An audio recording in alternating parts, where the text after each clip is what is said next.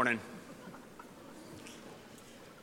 Uh, I am delighted to introduce this morning the 2017 Kuyper Lectures.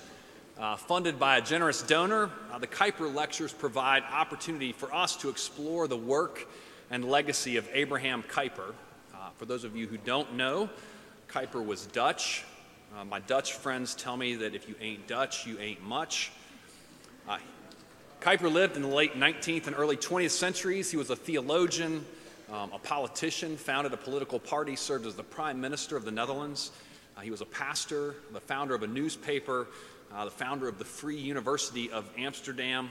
Um, as a historical side note, uh, Kuyper launched his paper, De Standaard, on April 1st, 1872, 145 years ago, um, which is why we typically have our Kuyper lectures around the 1st of April every year. Uh, Kuyper had a profound influence on Reformed theology and practice. It would also be fair to say that he's had a profound influence here at Covenant College. Um, that influence can be felt in our core curriculum, in the way we approach our disciplines, in our faculty scholarship. In fact, Kuyper even merits a spot in our stained glass windows. Um, so you all know that the top panel up there in the gray coat is the great Princeton theologian B.B. Warfield, and in the blue coat is uh, Abraham Kuyper. That's Warfield welcoming Kuyper to Princeton Theological Seminary in 1898 to deliver the Stone Lectures, uh, which were later published as uh, Kuyper's Lectures on Calvinism, which laid out his understanding of the relationship of Christ to culture, um, a relationship that could be summed up uh, perhaps most succinctly in Kuyper's oft quoted statement which I think will be familiar to you. There is not a square inch in the whole domain of our human existence over which Christ, who is sovereign over all, does not cry, Mine. Um, or to put it in another way, uh, in all things Christ preeminent. Kuyper's not just a historical uh, or a significant historical figure in the Reformed tradition. Uh, his legacy and his influence continue to grow even today. Uh, Christians from a variety of traditions, especially evangelical, who are interested in the relationship between Christ and culture, who are interested in what it might look like uh, to purposefully engage a fallen world around them, are increasingly finding Kuyper's perspective on this question a helpful framework uh, to guide them. So the Kuyper lectures give us a chance to draw into the covenant community speakers who can provide us with a richer understanding of Kuyper's life and work and legacy, uh, both the good and the bad, and their implications for our efforts to be faithful followers of Jesus Christ today. So there will be three Kuyper lectures over the course of the next two days. Uh, one this morning entitled God's Kingdom and Our Politics. One this afternoon at 4 p.m. in Sanderson 215. No admission, free of admission, free of charge. Um, entitled Institutions and Piety on Earth? Question mark. Our Kuyperian Challenge. Um, and then one tomorrow morning at 11, um, entitled here in the chapel, entitled All the More as You See the Day Approaching. Uh, our 2017 Kuyper lecturer is Dr. James Skillen. Uh, Jim Skillen is a graduate of Wheaton College. He also earned an MDiv from Westminster Theological Seminary. He studied philosophy at the Free University of Amsterdam and earned both an MA and a PhD in political science from Duke University. Uh, he taught at Messiah College, Gordon College, and Dordt College before serving as the president of the Center for Public Justice in Washington, D.C. from 1981 to 2009. And for those who don't know, the Center for Public Justice is a think tank that explores questions of public policy and public justice from a distinctly Christian perspective, uh, equipping citizens to pursue God's good purposes for our political community. Uh, Skillen has written and contributed uh, to cr- contributed essays to and edited uh, more than 30 books. Um, these include The Scattered Voice: Christians at Odd in the Public Square. This is my copy, which I read as an undergraduate in political philosophy here at Covenant College. Um, and most recently, uh, his most recent book is The Good of Politics, a biblical, historical, and contemporary introduction. Um, Skillen married his high school sweetheart. They have two children and four grandchildren. Um, he is a Colorado guy originally. I knew Colorado people would like that. Um, so he says that he likes our mountain views, and Jim, we're happy to share those mountain views with you. Uh, would you all please give a warm Scots welcome to Dr. Jim Skillen?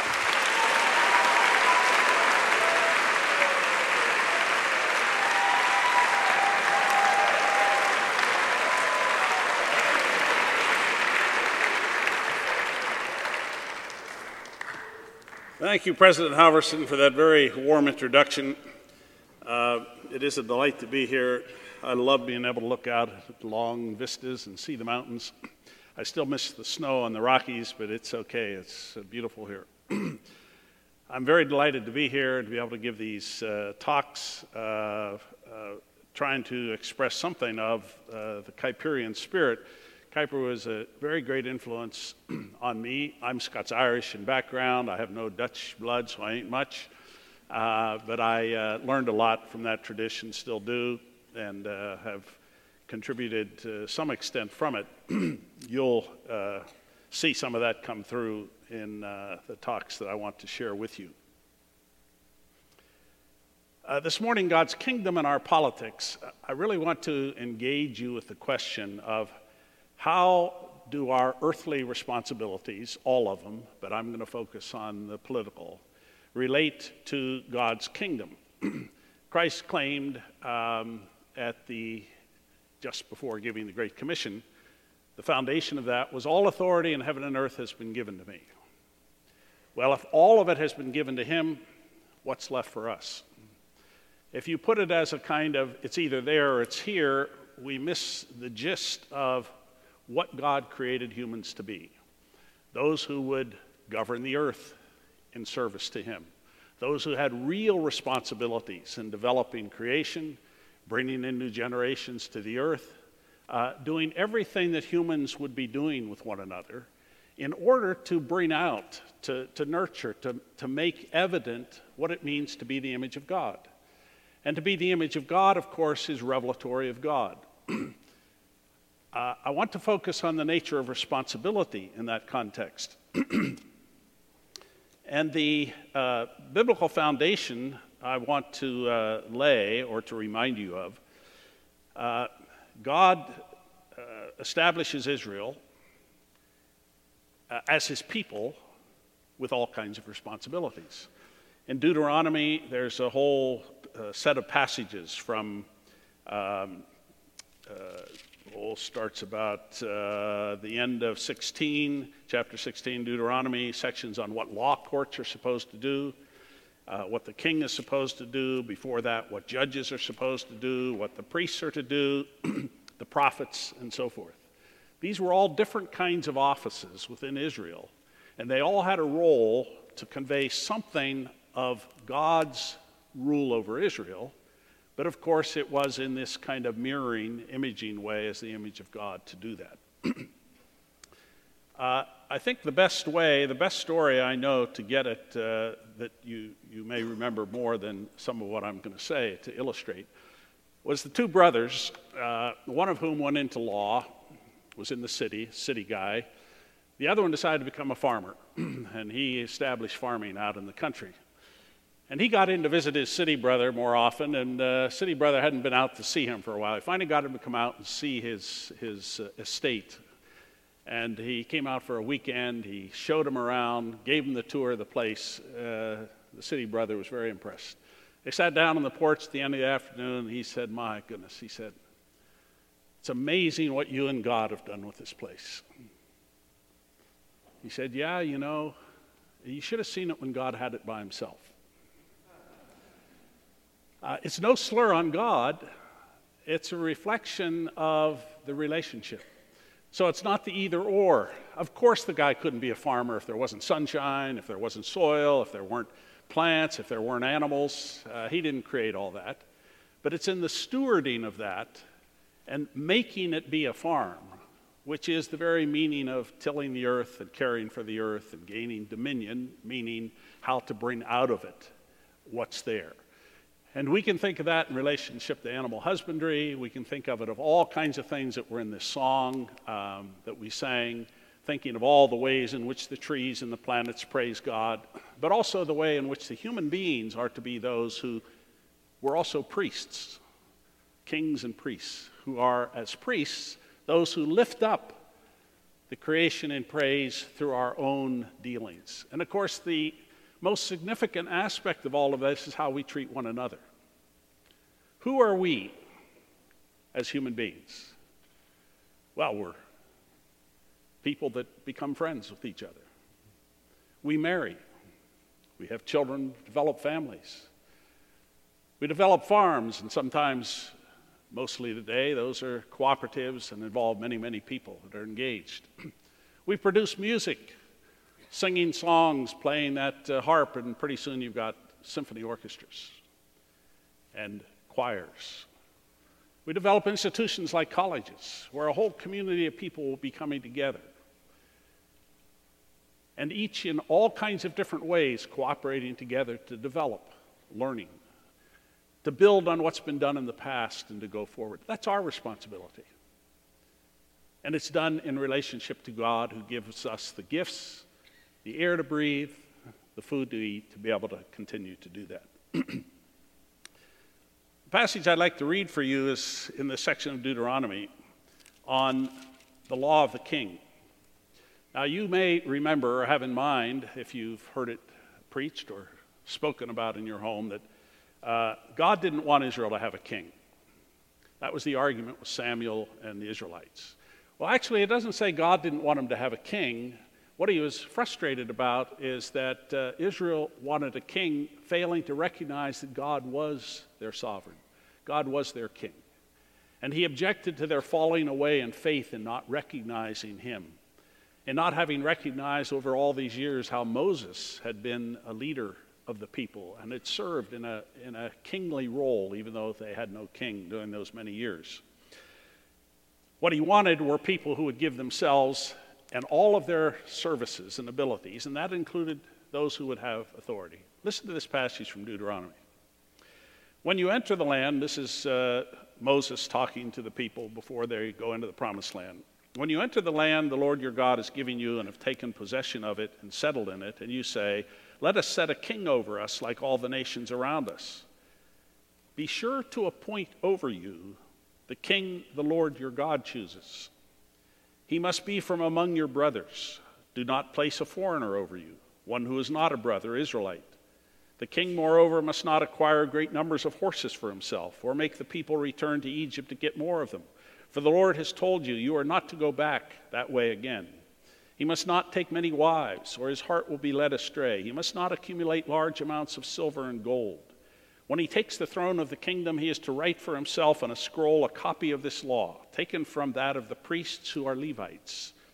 It is to be with him, and he is to read it all the days of his life so that he may learn to revere the Lord his God and follow carefully all the words of this law and these decrees, and not consider himself better than his brothers, and turn from the law to the right or to the left. Then he and his descendants will reign a long time over the kingdom in Israel. Now, this is one of the most unusual passages about kingship at any time in the ancient Near East uh, of the time that Israel was there. Because the very thing that God is saying, don't do this, don't do this, that's what kings did. That's what it meant to be a king to be the one with the most wealth, the most power, the most wives, and the most connections with all the other nations, to have preeminence. God is saying you should have a king, but this king should be a humble person, closely connected with those he governs, fellow Israelites, known for his humility, not for the grandeur that he's accumulated to himself, not for any pretense. And the thing that will really keep him in the right position and humble is he reads this law every day. And you know who he gets the law from? The priests, which reminds him he's not the only official in God's kingdom. He's not the only one that calls the shots and does what he wants to do. The priests have a role. And before long, as you'll know from the prophets, the prophets have an even bigger role, constantly calling the people to account and the kings for not having done what the king ought to do. It's a picture of humility. But the humility means governing in accord with the law in many ways, uh, historians, political theorists say this is uh, uh, the root, in many ways, of the whole idea of the rule of law. No one should rule above the law, everyone should rule under the law. So that those who are in political authority should be no different than those that are under in the sense of being subject to the law. So it's to remind us that governance is important. God doesn't say, don't uh, choose a king. He says, when you choose one, choose this kind of king the kind I would have you have. And that goes on with these many other offices.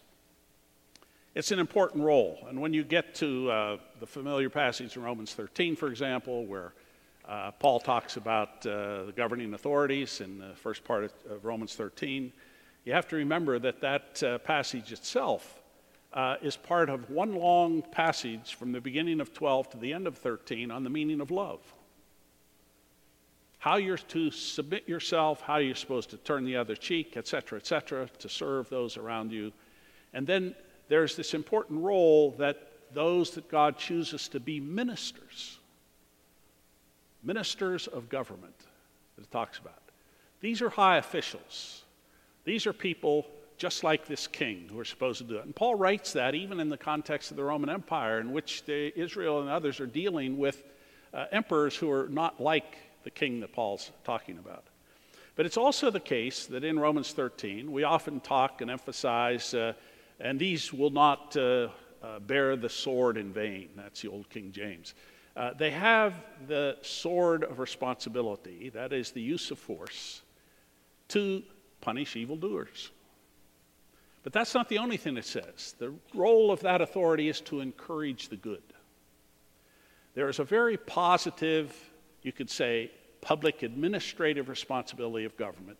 Most of us don't pay too much attention to it, but you wouldn't have good sewage systems and roads and uh, all kinds of law courts and other things that do nothing about retribution, retributive justice. They have to do with organizing a community in a public legal way so that everything can function. It's a very, very high responsibility that at root is selfless. The people in public office should be nothing with the pub, do nothing with the public office that is self-serving. They are there to do justice for the sake of the well-being of the community. Now, one of our difficulties uh, as Americans in the liberal tradition, and by that I mean uh, rooted in the thought of John Locke, we won't talk about it now, but everybody in the United States, from conserv- most conservative, most libertarian to most liberal, some would even call the most end of that socialist, are all liberals in the sense that we see uh, political life beginning with sovereign individuals. That's where it starts, not with God whose first responsibility is their own prosperity and their own lives. And when they finally get together to create a government is to protect their lives and properties. Government exists not for the sake of a public community, which in the mind of Locke at that point doesn't exist. It exists to protect the life and properties of those who are engaging in economic means with one another.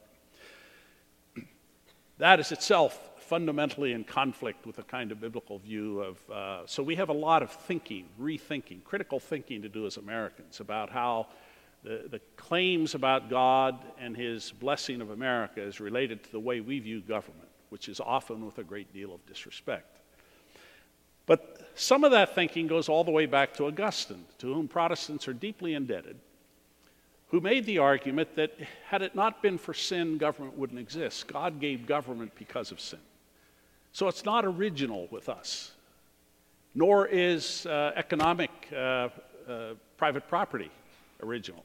These are institutions to try to get people who will be sinners uh, bordered in a bit to keep control. Uh, I think that's fundamentally a mistaken understanding of, of the Bible, but it teaches us deeply and the way it, it, it, influences us deeply, and part of the reason it does, the way it does, is that we tend to think that it would be best we not have to have government. Government is something that we mostly are suspicious of unless we want it to do something we want for our benefit right now. We complain when the police aren't there in time. We complain when uh, whatever it is that we're looking for doesn't happen.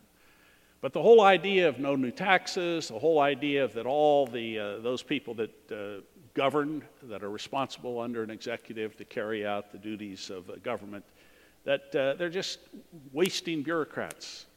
It's a mistaken notion of what a public servant is. I have a good friend from Massachusetts who was there in government for a while, and every time somebody called him a bureaucrat, he said, I'm not a bureaucrat, I'm a public servant. That's the way we ought to call them and hold them to a high estate of carrying that out uh, with justice. But if you have that point of view, then politics uh, often means dirty politics. Bureaucrats, it's now a negative word. We, we use it with a kind of snide sneer. Now, we all love the nation, we love America. But America is kind of an image of, it's, it's, a, it's a mythical vision of freedom. It's a vision of what we all want the country to be. But we disconnect it from government. We're one of the most peculiar nations that loves uh, people who love the nation and have disregard of government. From a Christian point of view, it seems to me, we need to go the other way. We need to bring down this kind of high civil religious nationalism, a worship almost of nation, a high regard of the nation, to a proper patriotism. Nothing wrong with loving one's country. Nothing long, wrong with cheering for the U.S. at the Olympics or whatever. And there's nothing wrong with wanting the government to protect life and liberty through its governance. On the other hand, we need to elevate in a biblical way our view of the task of government and even to see it as there from the beginning. God called, created Adam and Eve, created the human race to govern. Now, there weren't, inst- uh, there weren't states, there weren't what we know as governments today in the Garden of Eden or soon thereafter, but then, of course, there weren't universities and colleges there either. There weren't farm co ops, and there weren't. Uh, uh, big corporations. But we usually have no trouble with seeing that the development from the beginnings of something, like David singing psalms, can eventually unfold to magnificent symphony orchestras and choruses. There's the development of all of these gifts and talents until human beings can together, in many ways, be demonstrating what it means to be God's servants. We had a uh, friend, a gal, who was a student at uh, Covenant Seminary some years ago, uh, came to work with us one summer at the Center for Public Justice, and she came because uh, Professor David Jones, who was at the seminary at the time, uh, noticed her as a seminary student, uh, her giftedness with languages, her facility with understanding political life, and she wanted to become a campus minister. And he got to know her. Well, it turned out that she grew up in a non Christian family, and both of her parents were diplomats, high diplomats, uh, in such important places as the ambassador to Pakistan and to Egypt and uh, to South American countries. She knew languages because she traveled with them, and they eventually divorced. And that, that corrupted her life, it, it broke her and when she became a Christian, she associated everything that she'd been part of with kind of a past that she wanted now to move away from uh, to be a Christian minister, working with students to help them get a vision. David Jones says, Well, you know, I don't think you should give up so quickly on thinking about the role of diplomacy. And she was very, very negative about that. He said, Go spend some time with people at the Center for Public Justice in Washington. And I had the privilege of working with her. Didn't try to talk her into anything, but kept asking the question. And came around to letting her see that there are many, many ways in which God calls us to service. He may not be calling you into diplomatic service, but you do have an understanding of political affairs. You know what uh, diplomacy is about. You know what it shouldn't be about. You know what life in, in the diplomatic world can be. You have many of the gifts and languages. Why don't you consider it? So she was there. We talked about those things. Eventually, she thought, well, she would at least try out for the civil service exam, foreign service exam, and of course, passed with flying colors. Uh, and then was chosen. And she's since been in, uh, in the uh, foreign service in Israel, in Chile, Afghanistan, and uh, in a few other places. She's seen the difficulty of it. She's seen many of the difficulties of being a public servant in the foreign arena, but it's one in which she's there. I cite that just to say that many are called to be teachers and preachers and pastors. Many are called to do all kinds of things, but whatever we do, it's to be of service to God. That's the great Kuyperian theme. Uh, our whole lives belong to God. The whole of Israel belonged to God not just when they were celebrating the Sabbath or worshiping God under the leadership of the Levites. They weren't just Sabbath people, they were seven day people before the face of God. What we need to be asking more as a community of Christians, a body of Christ, a household of faith, is what it means to take the vast diversity of gifts and talents God has given us and the institutions that that entails And how do we act in such a way to offer those up as priestly offerings of thanksgiving and learn how to govern, to manage, to serve God in all of the other capacities, including government? And I would just say that we live in a time where the, uh, the difficulties, uh, the challenge of political life in the United States and around the world today is exceedingly complex, and I would say, in many ways, in the United States, very debilitating. Civic life is, is not a happy experience, not just the divisions among people, but the degrees of ignorance, the degrees of a lack of understanding of what civic responsibility is, the inability of uh, members of Congress to achieve even some of those basic things after decades. Uh, these are built into, in part, the way the system functions, but they're also built in, in part, to the way we think about it. For many, many Christians, they can see a possibility of serving God in their families, maybe in teaching, especially at a Christian school or Christian college, maybe in doing music and art. But politics? I think God is calling some of you to be a judge to learn to weigh and do justice in a court.